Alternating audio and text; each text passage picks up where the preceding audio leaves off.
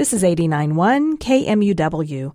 Up next on an artist perspective, commentator Kurt Klontz proposes a new vision for an already creative area. Every cool city, large or small, has an arts district. It's a place with multiple art galleries, cool shops and restaurants, and a central square of a sort where people can hang out and get some sun and enjoy open air celebrations. Wichita doesn't have such a place. Consider the Hyde Park area, bordered by Hydraulic, Washington, Douglas, and Kellogg, just south of the Douglas Design District.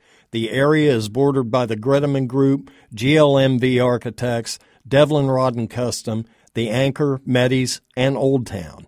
It has Central Standard Brewery with outdoor seating and a rather large public park, Hyde Park, almost center in the area. The area abounds with commercial spaces for rent, has living areas, modular shipping container offices, the important Wichita Children's Theater, and the Catch program for important inclusiveness.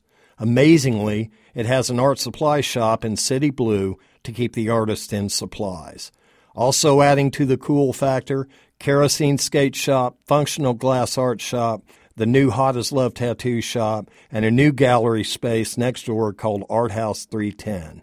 Creativity is already exploding in this area. With some tax incentives, relaxed zoning laws, and new blood at City Hall, there should be no reason why the Hyde Park Arts District couldn't become a reality.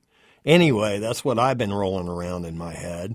With this, we could make Wichita really pop and add a new and important destination to our growing city.